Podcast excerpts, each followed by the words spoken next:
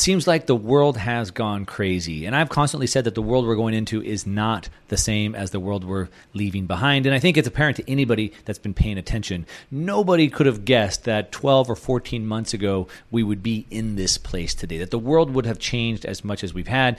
Um, the world is changing, the laws are changing. And a lot of people, and myself included, believe that it's infringing upon our constitutional rights. We believe that the Constitution was written in a way to protect the rights of the people, to limit the powers that the government has been given. Now, that's open for the courts to decide. Uh, I have my opinion, other people have theirs. But today, I am joined with Robert Barnes. He is a constitutional law attorney. He deals with this on a regular basis. He has, has many constitutional cases, and we are going to dig in to what he believes the Constitution has to say and what the courts are upholding and what they have to say on many issues, ranging from lockdowns, being locked in your, ha- in your homes, your business being shut down, vaccines, vaccine mandates, vaccine passports. We're going to talk about guns. We're going to talk about ESG narratives, um, escape plans, how we survive, how we push back, um, what happens if things become too bad and oppressive. He gives us even his actionable plan of how we can fight back and then how we could escape if we need to. So, this is a great conversation, one that I've been trying to set up for a really long time.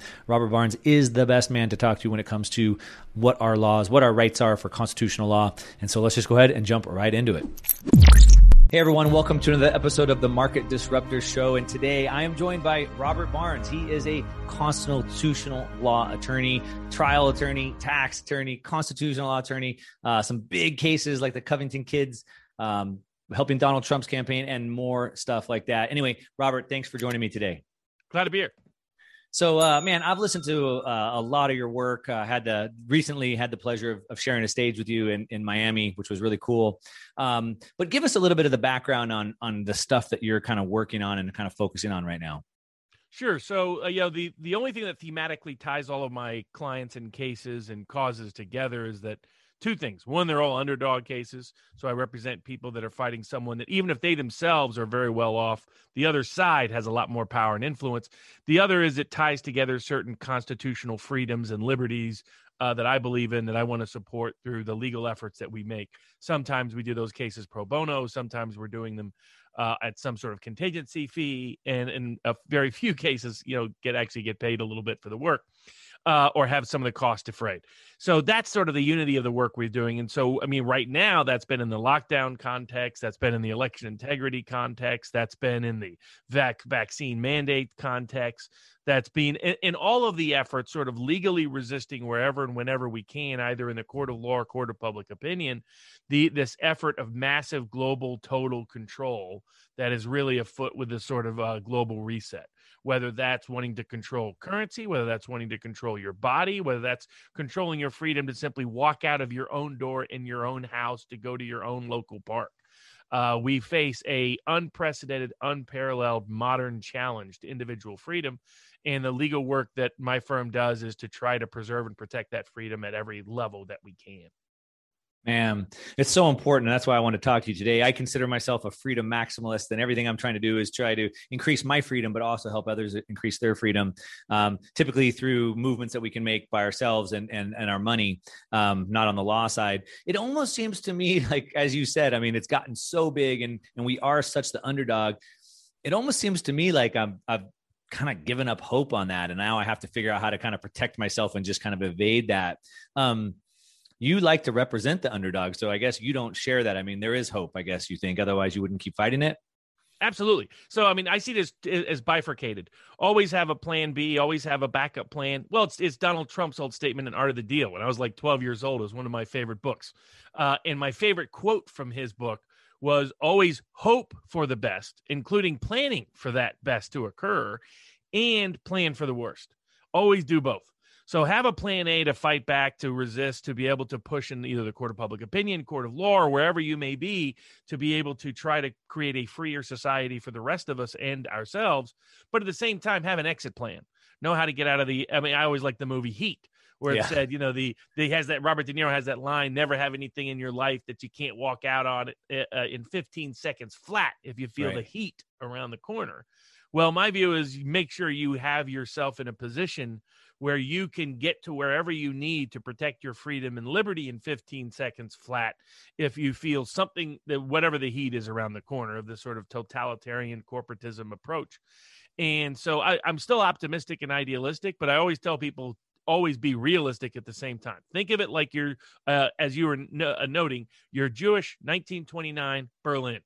And so, should you quit trying to resist the Nazis? Absolutely not. Do whatever you can to resist the Nazis but always but also have an exit plan so that if the nazis actually seize power you can get out of there and don't end up on a train to a concentration camp Hey guys, let me just interrupt this interview real quick just to plug the show sponsor, and that is BlockFi. Now, BlockFi is doing amazing things in the Bitcoin finance space. As a matter of fact, they've cracked some really big news by bringing on the ex CFTC um, chair, Chris Giancarlo, um, and they are one of the most transparent, most heavily regulated um, companies inside the United States, which gives me a lot of trust um, into what their services are. Now, I've recently did a video talking about how to retire off of Bitcoin, and you can do that by leveraging debt and interest against Bitcoin. And BlockFi is the the number one company in the United States or maybe in the world to go to and use. Um, they are leading the charge. They're paying interest on your Bitcoin if you park it with them, or you can borrow against it. Now, as I broke down in that video, you can borrow against your Bitcoin. And when you take debt against it, it's not taxable. It's not a taxable event. You can use that debt for anything that you want, including to live off of, to leverage up and buy more, or roll it into another asset. Um, you can do something like I've done recently, like sell some real estate, put that money into Bitcoin, now as that bitcoin price has risen i'm able to borrow against it and go back and buy the same real estate or something similar. And i still own the bitcoin and i also own the new asset as well. Lots of ways you can do this. Um, and blockfi is the company that i recommend. Down in the description i have a link that you can click on. If you choose to use that link you can earn up to $250 in bitcoin just for using that link. So check out blockfi now. Yeah, I mean, yeah, if they could have gone back in time, they would have set that plan up ahead. Um, and now we're kind of looking at the same things happening, which could potentially lead to the same outcome. So we should probably be taking those those same things. So that's something I want to dig into. So everybody listening, we will. But maybe before that, let's talk about the resisting part. And so I think uh, I often say that the world we're going into is not the world we're coming out of. And so I think I think anybody would probably agree that the way the world's changed in the last 12 months or 14 months is more than anybody could have imagined. And it seems that there and I'm not a constitutional law attorney, I do kind of know the Constitution, but it just seems like infringements everywhere. But then, um, as I've talked to some of my more liberal liberal friends, they don't agree. They're like, "Well, it's not. I don't think it is." Um, so it seems like it's uh, almost something where, like, I think it's against my constitutional right. So then I'm going to not listen to that law. I'll work against that law. At some point, they may come and get me, the police, whatever. And then it goes to court. And then at some point, the court has to decide whether that is against the Constitution. So I'm coming from California with Governor Newsom or or uh, Czar Newsom, whatever you want to call it. He did like 400 executive actions in like six months or something like that. Seemed way unconstitutional. So is that how that works? I mean, uh, am I looking at that right? Yeah, fundamentally. And basically, there's two different ways to legally resist. One is to force them to try to take action adverse to you and then be able to fight back in the courts that way. The other is to affirmatively take proactive action in certain instances where you sue out of the gate. So, like, I, you know, I represented a bunch of people during the lockdowns who sued you know in one case sued because they couldn't they couldn't even go set up ma- maintain their second property that was a vacation property that they rented out in michigan. Yeah. They were prohibited from just traveling from their one home to their other home. In yeah. georgia uh, uh in tennessee represented someone who wasn't allowed to go to a drive-in easter church service for their kid where they were in a car. They weren't even going to be inside a church uh, you know, represented people who were not being allowed to get on the ballot in Virginia related to lockdown issues. Uh, and then a bunch of other lockdown cases across the country. In many of those cases, we were kind of proactive. We didn't wait for a fine to happen or anything else or punishment. With they they wanted to take proactive uh, remedies, and in all those cases, they the government settled and folded, and so it showed an example of how you could be successful. But this is extraordinary. When I hear some people on the left say this is, you know, okay or normal, nothing about this is normal. Yeah. We just, and most of the world just went under mass house arrest under terms and conditions of release that are worse than most terms of uh, home arrest around the world for, in a criminal system is. So, I mean, you you couldn't take your your own children to your own local park, couldn't go right. to a school, couldn't go to your job, couldn't do basic thing. I mean, it was house arrest. That's what it was. Right. in some cases, three months, six months, nine months. Some places it's still happening to some degree. So it's extraordinary invasion of public of rights. It was an extraordinary declaration of going back to the Nazi Germany example. What was the great legal loophole that allowed Hitler to seize power? That the they thought there was that they put an emergency exception within their constitution.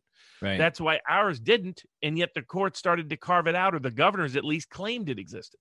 So this is unparalleled threats to individual liberty, what we've seen over the last year. And I fear it's only going to get worse in terms of where the global reset agenda is going. Yeah, I want to jump into the globe because that's a big piece. But before we do, so um, they use this emergency, which they think gives them this power against the Constitution, which to your point, there is no clause for that.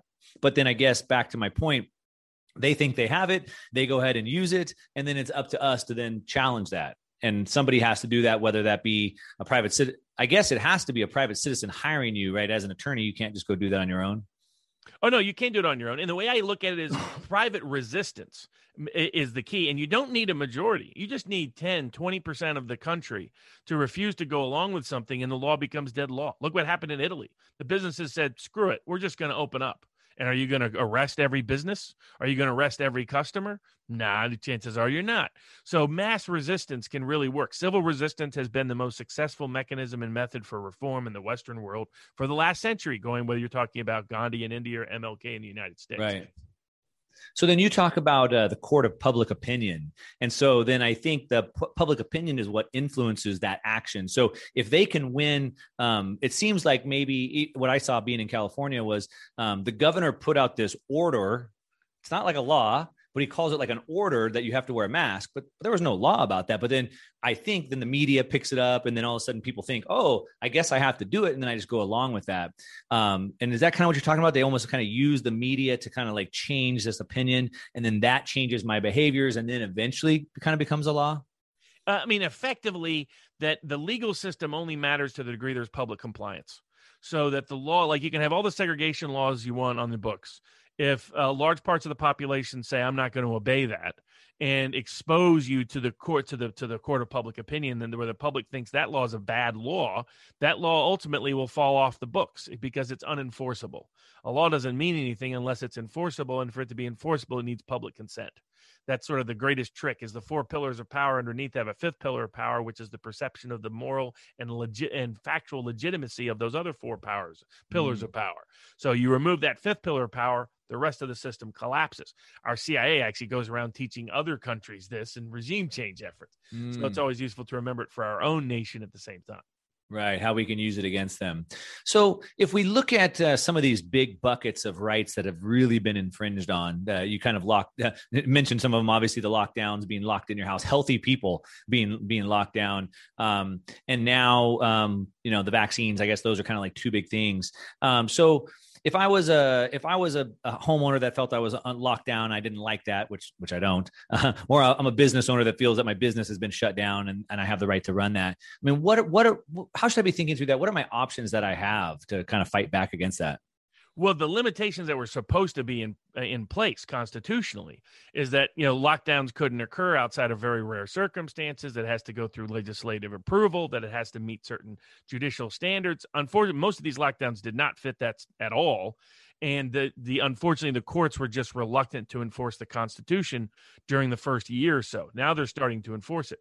But in my view, if you're a business that this happened to, it was really an unconstitutional taking without payment. You know, the, I mean, they were taking your property, your ability to practice your occupation, your profession, or your business without compensating you fairly and justly for it.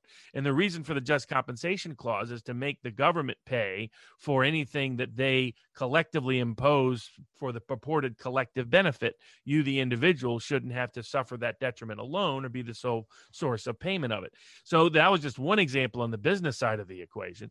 On the uh, uh, the health side of the equation, there's many potential objections. I mean, this is an emergency use authorized vaccine. That doesn't fit within the emergency use statute to allow it to be compelled or coerced on anybody. Right. Secondly, informed consent is part of the Nuremberg Code of 1947. This clearly violates the Nuremberg Code that said no more human experimentation by any civilization or society. Those yeah. have been enforced here in the United States. I think it's a violation of your constitutional right to bodily integrity and privacy under the Fourth and Fifth Amendments of the U.S. Constitution. And I think in the employment context or the public accommodation context, it violates either the Americans with Disabilities Act or the uh, HIPAA laws. Yeah. Uh, so so all across the board. Some of that jumps into some international stuff, which I do want to jump into. Um, but so um, I guess then starting with just kind of the lockdown. So if I was somebody who felt that my life was adversely affected, which everybody's was, but more importantly, my business suffered. Maybe I lost my business, which lots of people did. Um, then maybe I would have some sort of a claim back if I wanted to sue um, the government for unjust lockdowns. Yeah, exactly. Uh, with the there's a bunch of lawsuits pending currently, and basically I see it as a takings claim.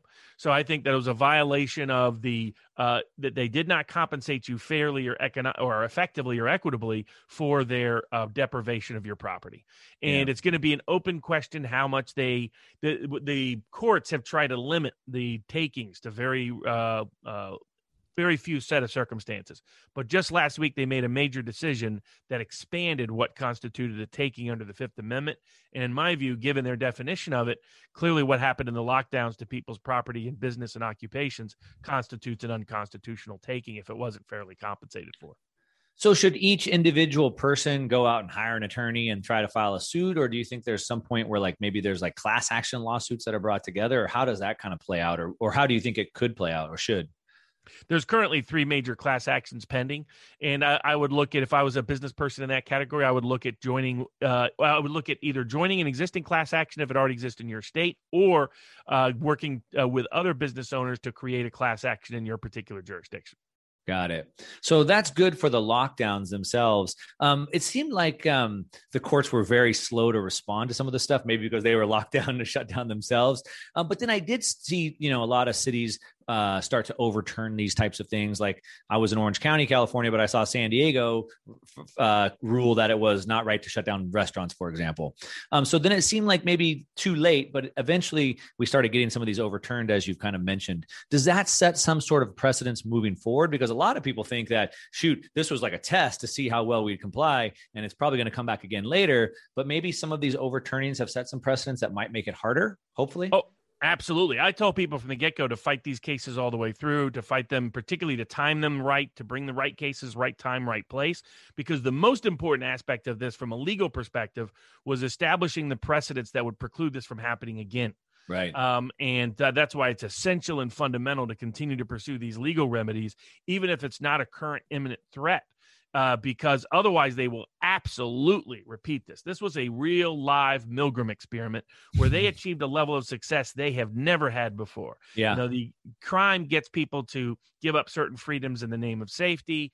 Uh, terrorism gets people to give up certain amount of freedoms for safety. But it turns out, you know, scary, scary pandemic will get people to forfeit every freedom everywhere fast in ways that nothing else has ever done before. So you can guarantee they're going to keep, they're going to go back to this well. And the only question is when rather than if. Well, I, I think it's already coming, and uh, I want to ask you some questions about that in a minute. But so I would say it you know, uh, I don't like to use labels on political parties and stuff like that. I'm for more freedom and less government, whatever that means. Um, but but I, you know, I think the Constitution was a, a, a very uh, amazing invention. The forefathers were extremely smart when they wrote that, and and it seems to me, in my opinion, that the Constitution limited the powers of the government. They didn't give us rights; it limited their powers.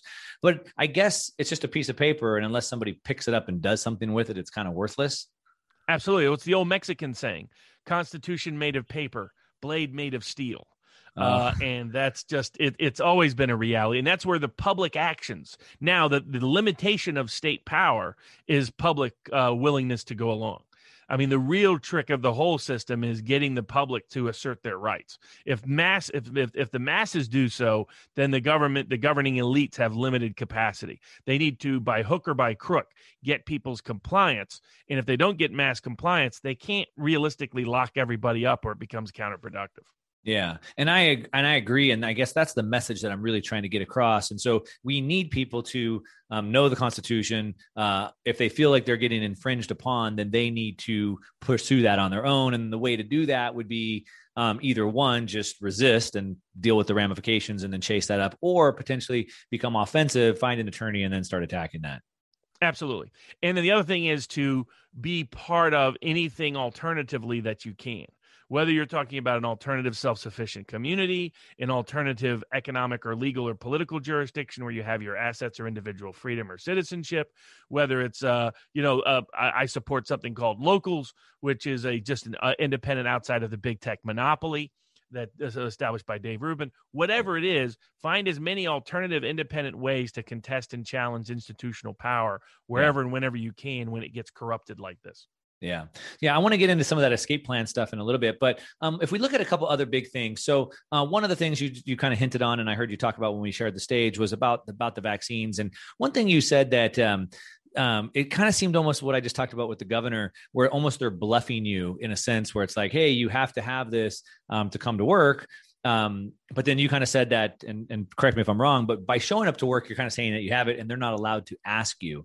Um, but then I saw a news article, I think two days ago in Houston, a hospital in Houston fired 150 people uh, for refusing to take that. So, how do people navigate that piece specifically or think through that, I guess? So, yeah. So, I mean, I don't believe the uh, vaccine mandate is uh, legal uh, for the reasons articulated under the Nuremberg Code, under the uh, Emergency Use Authorization Statute, under the constitutional right to privacy and bodily integrity. How is it you can have a right to terminate a life uh, in the case of abortion under the, uh, for bodily integrity and privacy, but not have a right to prevent the government from injecting an experimental drug into your body chemistry? That doesn't make sense to me fundamentally from a constitutional yeah. perspective. And then there's the ADA and HIPAA limitations. The Houston case it, the federal judge who ruled on that is one of the dumbest and craziest federal judges or judges in the world. He has one of the highest reversal rates in history. He issued a four page opinion that didn't make much sense. And so we'll see if the courts of appeals affirm that. But that's only one case in one place. There's also, I'll be bringing challenges in New York, Pennsylvania, other jurisdictions. Bobby Kennedy's being bringing challenges in from everywhere from DC to California to Colorado. So there's going to be a bunch of court cases. My view is the law is on our side.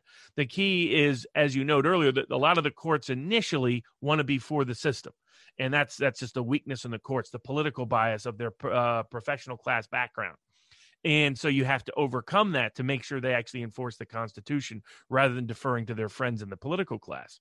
Um, but uh, what I found is uh, I did a, a, sort of a template letter that a lot of people use to send to their employers. And I what I did is I said, whatever you do is up to you. Can't give you legal advice, but hey, you know, have at it.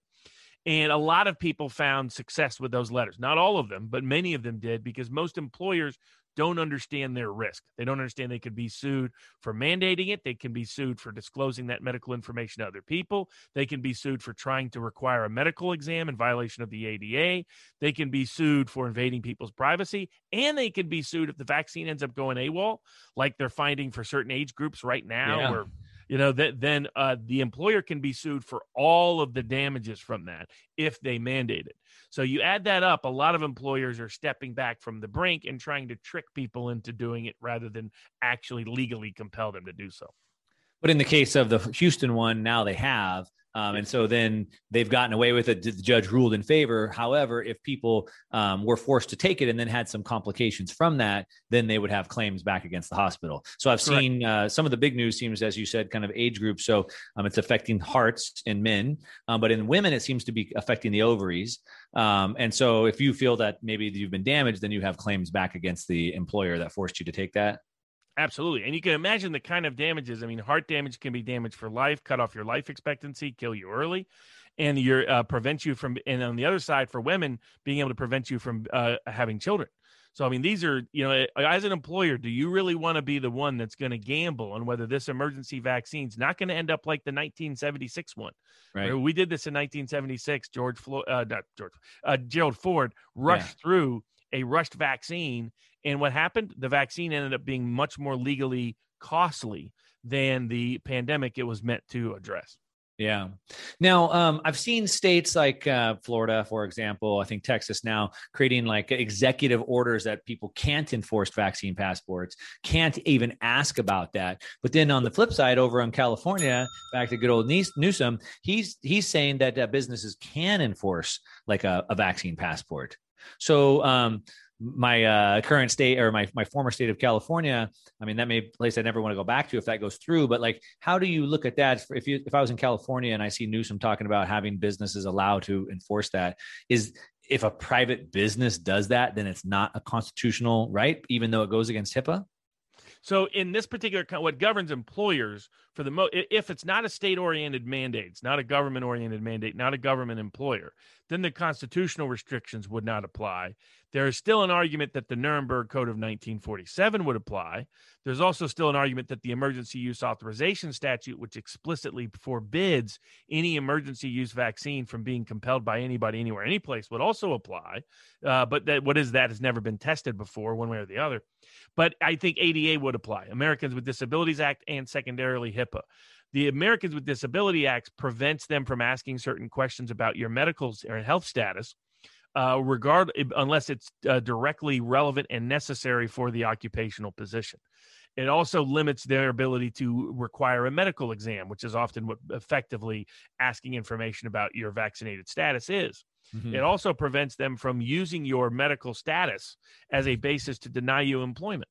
Mm-hmm. And so the I think ADA is the strongest way to go against employers. I have several current claims relating to mask mandates and public accommodations. So like restaurants, grocery stores, etc.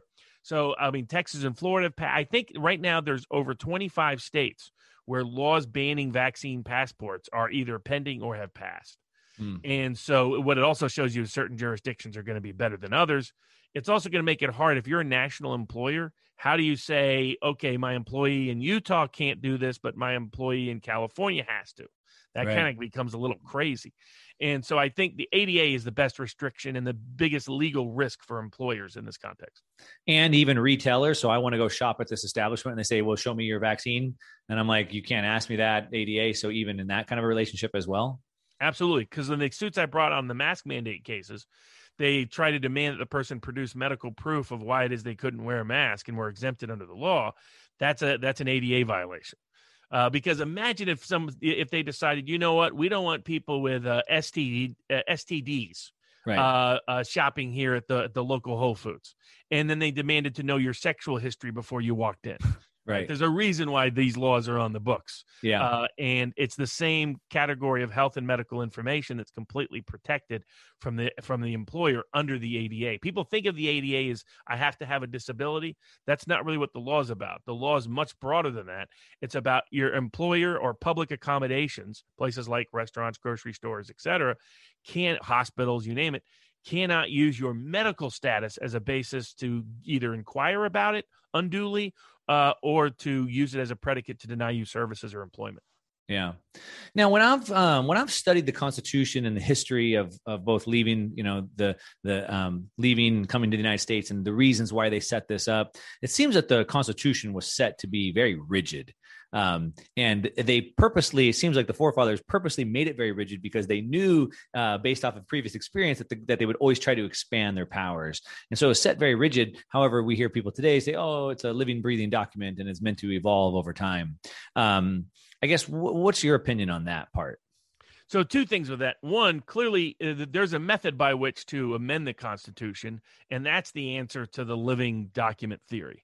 So when people say to the extent what they mean is that certain understandings of privacy, say, have evolved over time. Okay, I agree with that. To the extent that's what they mean, that the Fourth Amendment has to keep up with the times, and that you know smartphones didn't exist in 1776. Uh, but clearly, the right to privacy was meant to protect the interests that are involved in what you put right. on your phone. Right. Uh, so in that context, I believe in living uh, application, not interpretation, but application to the real world as it changes, But any amendment to the Constitution, which is what the living document people really want to do, is they want to amend without going through the amendment process. And mm. that's what I say is not constitutional. And there's a reason why the amendment process is difficult.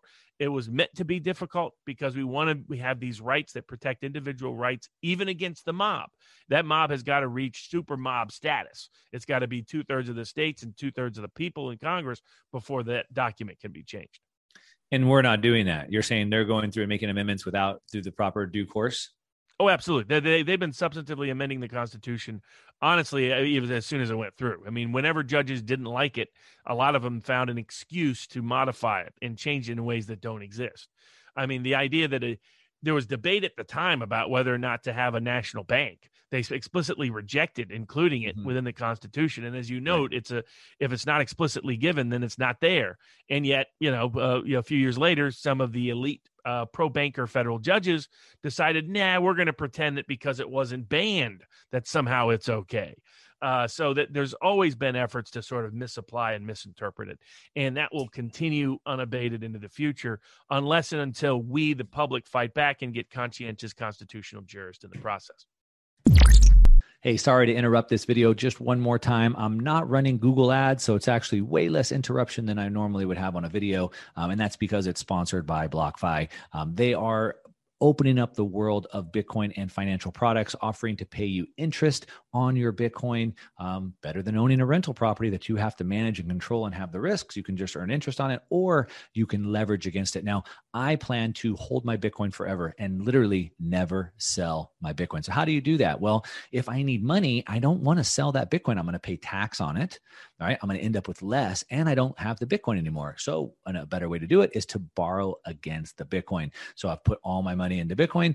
If I want to buy a car or I want to buy a house, I can borrow against it at very, very low competitive rates, get my house, get my car, whatever that may be, and get to keep the Bitcoin. Now, I've done a whole video on this. Uh, you can find it. I'll link it down in the description below how to retire off of Bitcoin without paying taxes. And you can do that with BlockFi services. Um, I'll, I'll link to the video down below. I'm also going to put a link to BlockFi. If you choose to click on that link to check them out, you can earn up to $250 in free Bitcoin just for using that link. And that's it. Let's go ahead and get back to the interview. So, based off of that, then, is there a way to kind of push back on that piece specifically? I mean, how could we? You said it's been happening since the beginning of time, so it almost sounds like there's no hope there. But is there an attack or some way to try to hold the line on that piece right there? Because it, we can easily see that the Constitution is under attack. Is there some way to kind of hold that rigidity rigidity there? Well, really, my view is the public is the ultimate check because if the public refuses to go along with unconstitutional actions in a sufficient degree, then the state can't get away with it, no matter what politician uh, or what jurist is in their pocket. Right. So that's that's the number one. The number the second one is just continuing to be politically active and engaged in such a way that the most conscientious, constitutionally conscientious judges get and seize power and we still and we we still get some great constitutional rulings consistently we, it's just a constant tension between that wing of the judiciary that wants to undermine the constitution and redefine it for them to be socratic guardians of the rest of us and right. those who still care deeply about it and we still get uh, a very important win so the constitution yeah. is still real it's just always under threat now let's move on to another constitutional topic, which is uh, I think it was two days ago. Good old Biden gets on there and threatens Americans uh, with F-15s and nukes, um, which is pretty amazing. Uh, there was a I think Senator Congressman was it Buttigieg or somebody no Sue, Swalwell a couple years ago kind of did that in Twitter and it had this huge uproar. Um, and now the president seemed to be saying, "Hey, you can't come at us with uh, we have F-15s and nukes," and basically talking about um, the Second Amendment, taking away the right uh, of guns. And it seems to me the Constitution is pretty clear, right? Shall not be infringed. I mean, it seems kind of point blank and to the point. Um, so, what, what what's going on with that? So the Second Amendment really was a means of enshrining ultimate individual freedom, power, and liberty by uh, constitutionally protecting the right of self-defense, and that right of self-defense was as to other people and as to the state itself. And that's what I and it was it was meant to democratize the violent mili- uh, military power of the state by only allowing voluntary militias to have that power that are drawn from the citizenry themselves. And indeed, there was opposition to a permanent standing army at right. the time of the American Revolution. So that was the goal: democratize the state's otherwise monopoly on violence and uh, enshrine the right of self-defense. That's why those two militia clauses and the right to, uh, to bear arms are together in the same amendment. It's to achieve the same objective to not allow the state to have a monopoly on both the tools of violence and the and the legal right of violence and the uh, as to either other individuals or as to the state itself. And so, uh, but it's and for that reason, it's the most powerful amendment in the entire Constitution. So the, I mean, the First Amendment has a lot of great rights: Fourth Amendment, Fifth Amendment, Sixth Amendment, Eighth Amendment. But the second Second Amendment is the one that safeguards all the rest of them. They're right. the ones that are ultimately checked. Now, Biden is, you know, factually correct that the ability to overthrow the United States government through by violent means is almost non-existent which means his excuse for trying to restrict Second Amendment rights also is non-existent. Uh, mm, it also it's yeah, peculiar that the same this is the same vice pre- the same president that's out there telling people a bunch of um, unarmed grannies taking selfies in the Capitol was the gravest yeah. insurrection since the Civil War. Yeah. And at the same time saying you don't have to worry about an insurrection because that's not practical given all the nuclear and uh, armament powers that we monopolize. Yeah. Uh, so it's just a pretext to try to take away people's Second Amendment rights because it's the greatest protection against state incursion of their liberties. Yeah, and it seems to me, I mean, almost. Uh, well, first of all, uh, it, it, you it can't work except for oh, it kind of worked in Vietnam. Oh, it kind of works through the Middle East. Um, as you said, the people, right? It's always about the people, and so if enough people stand up, they're always going to have the power. Um, but it almost seems to me like uh, I mean, may, I mean, they want to take away the guns because then they have unlimited power on what they can do.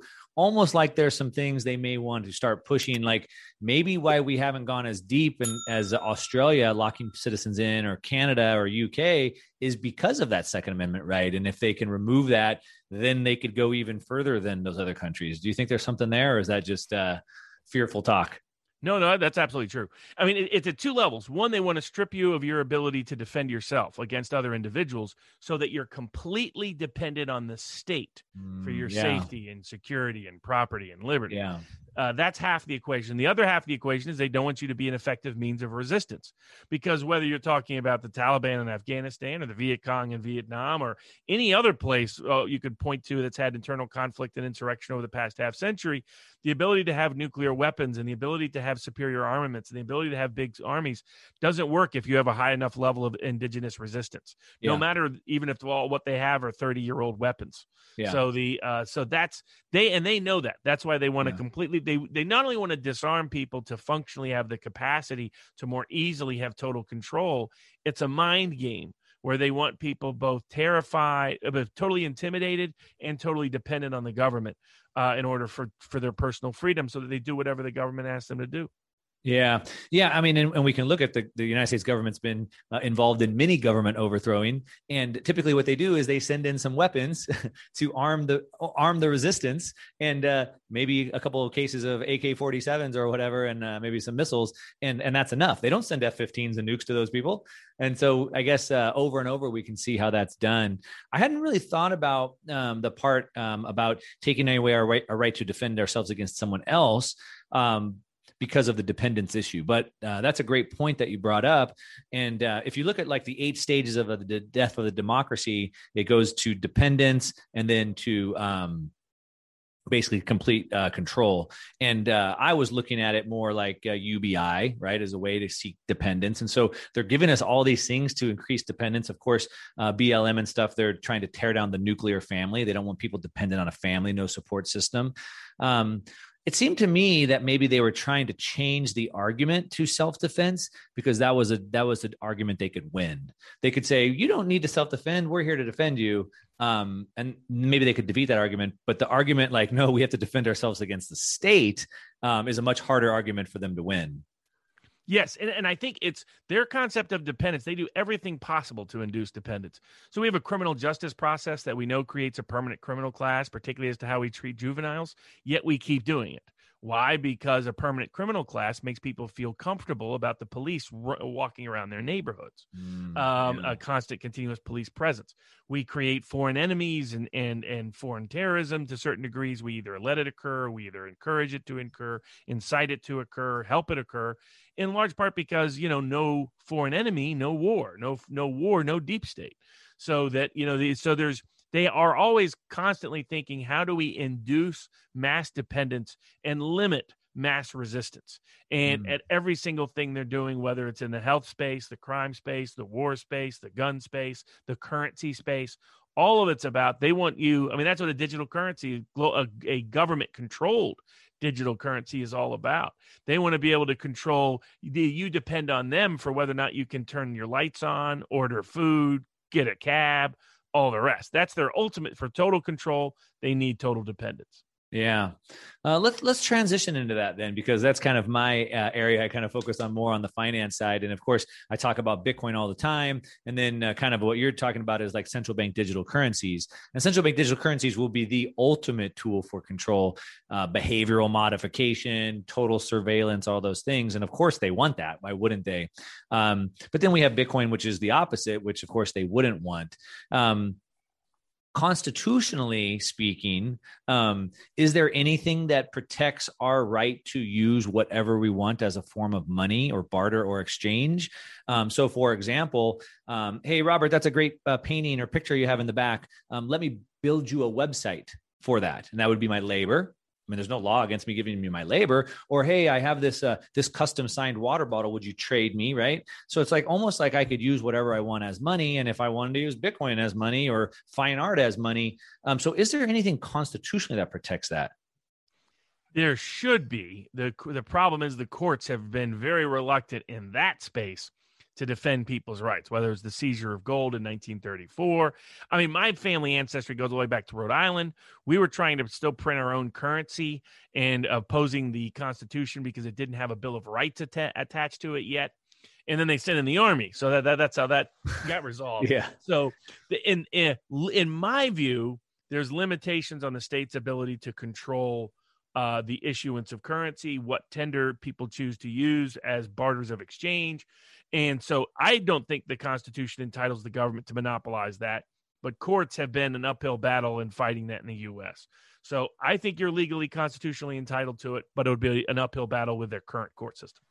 I mean, I know there's been cases of people trying to create their own currencies that the government's come down really, really hard on. So I understand that trying to create a currency. But again, hey, Robert, let me trade you these for that, right? I mean, how, how can they control that? Um, and I, I, guess that's what I'm asking. Like, uh, mm. is there anything that protects just the free exchange of goods, free bartership, et cetera? My view is it does in in that the uh, they don't have that power in the first place to even regulate that behavior. It's why the uh, mandate uh, in the Obamacare was always unconstitutional. It's just not a federal power in the first place. Um, and for which we have evidence of people using different uh, barters of exchange throughout American history. Right. Uh, they, but the flip side of that is they often try to expand the definition of things uh, to include, to redefine it as tender, to redefine it as currency in such a way that they can get the courts to limit it, even though the Constitution doesn't really authorize that either. Mm, got it. Now, um, specifically regarding Bitcoin, which is cryptograph, you know, cryptography, cryptographically secured, and I know that specifically went up to the Supreme Court at one point um, back in the '90s. They said, you know, it was munitions and you couldn't export it. They printed it out, they put it on the counter. It was ones and zeros. They said this is speech, um, and so code is speech speech, and it was upheld there. Um, of course, under uh, under the Trump administration, Bill Barr, he was talking specifically about coming uh, coming for it, and so at some point there's probably going to be a battle for that again. Um, the Supreme Court already ruling that it was protected under free speech because it's code. Um, where do you think the Constitution lies, or, or where do you think that battle may come, if at all? Well, my, yeah, my view is constitutionally, this is not something the federal government has any entitlement to try to control or constrict uh, part one. I mean, these efforts to treat try to claim Ripple's really a uh, a security on the exchange, these uh, alternative currencies, et cetera. But that gives you an idea where the government's going to go. They're going to try to redefine what's happening to fit within a space that the court system has previously allowed them to govern or control or constrict. Even though I, there's no plain language in the Constitution that permits it And as you note, there's been prior there's been prior interpretations that this is either property, that that this is uh, just basically speech because of the nature of code. Though they have an evolving interpretation of what code is and isn't. So you know, sometimes it's something that can be trademarked, sometimes something that can't be, and it's because I mean we're governed by boomers on the judicial side. Yeah. So you know these are not the most inspiring tech aware populations in, in the right. world. Um, and so that will be sort of the counter. It, it's really dealing with the politics of the court, and it's where the court of public opinion really matters. Though I also think the genius of Bitcoin in particular was it was created in such a way that in order for governments to truly suppress it, they have to d- disable the internet itself.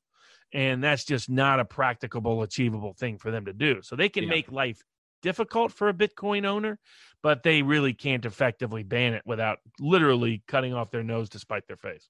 Yeah, and now we've seen Bitcoin transactions happen on ham radios. We've seen them happen on mesh networks. And so even shutting off the internet wouldn't probably be effective.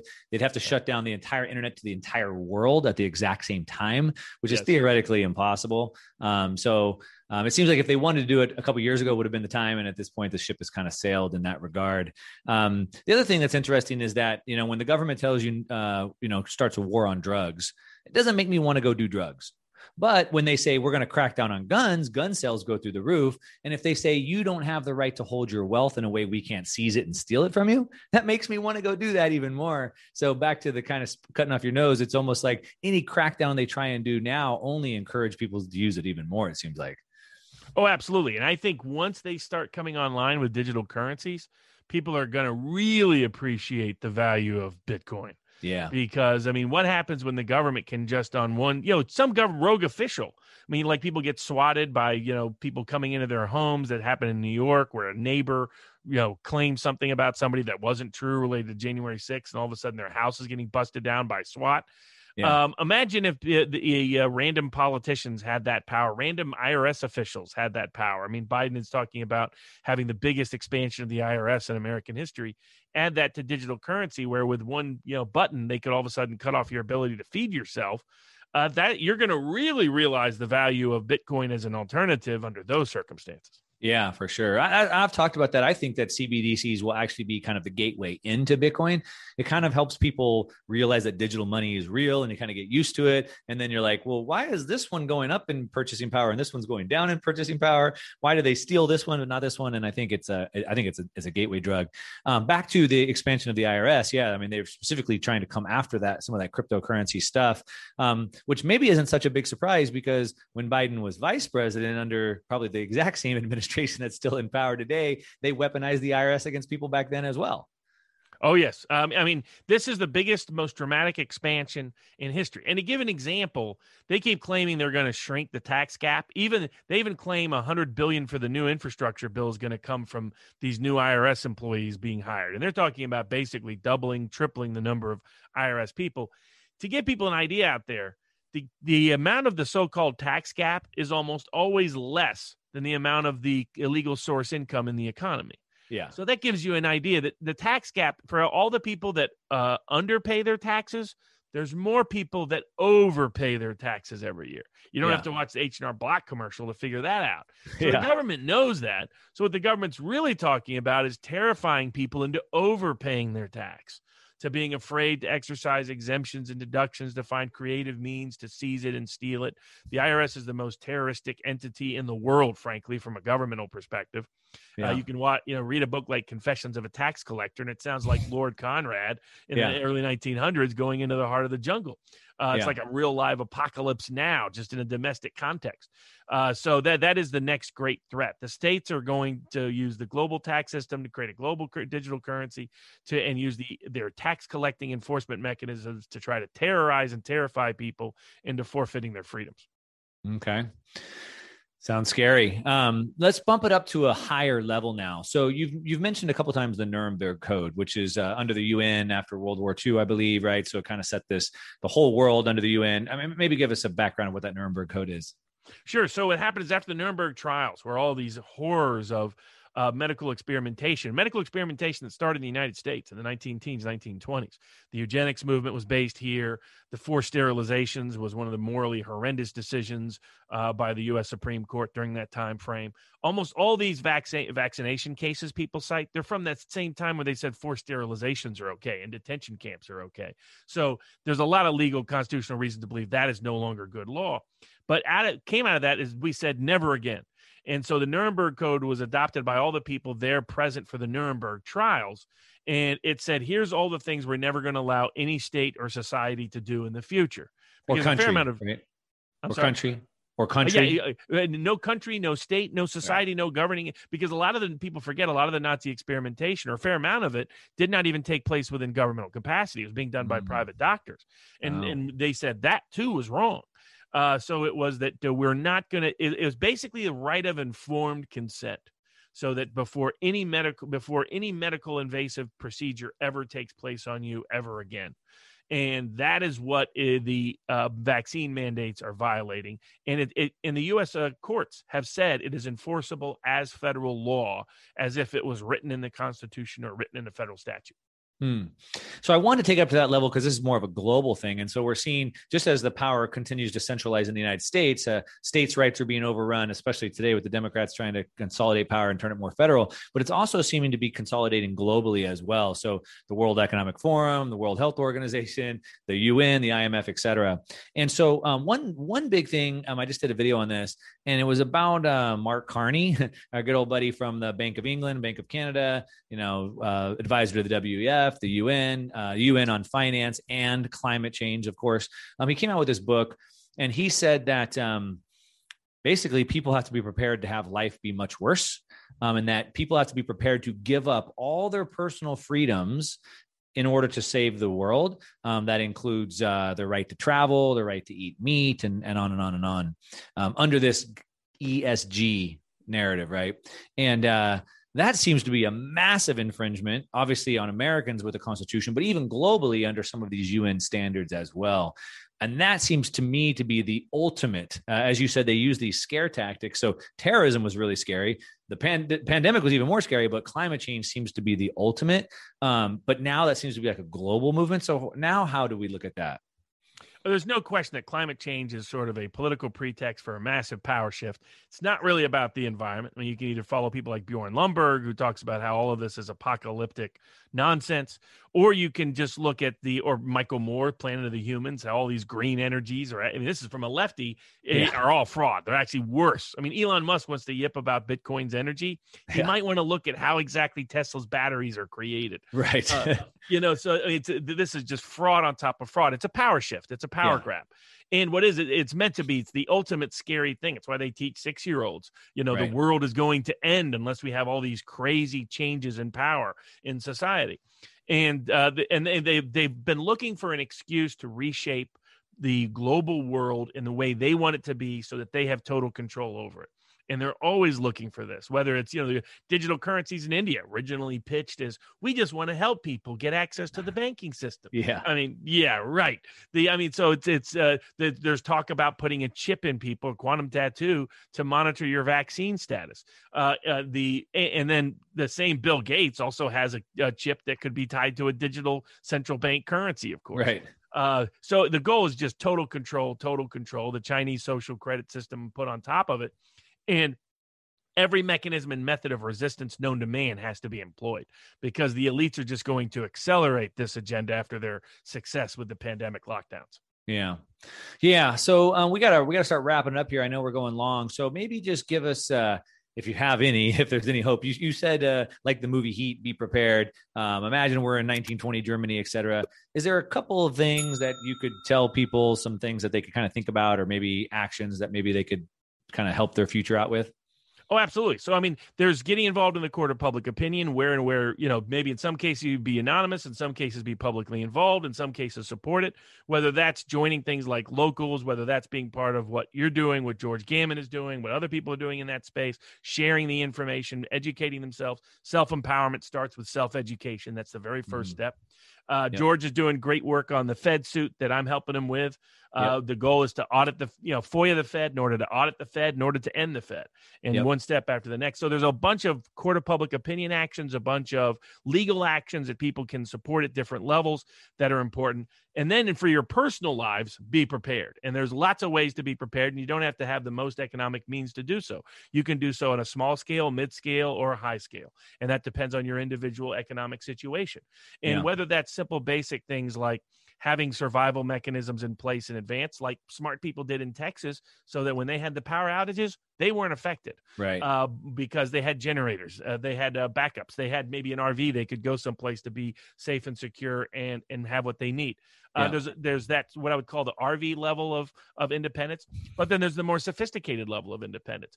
Uh, I mean, just living in a state that's also more free and more and should have educated people. You could stay within the United States, but it's a big difference whether you're living in Florida or California over the last year yeah. uh, and just one illustration. And then on top of that, whether it's things like you've talked about with the Puerto Rican tax provisions that can give you some more economic freedom, or the highest level, which is you know have a second citizenship in place, have what I call jurisdictional diversification, have a little Bourne identity briefcase so that you Yeah. can get anywhere you need to, wherever you need to, with independent technology, independent currency, independent citizenship, so you have maximum freedom and liberty moving forward everybody can do what they can do to give themselves and the world around them more freedom just by taking action.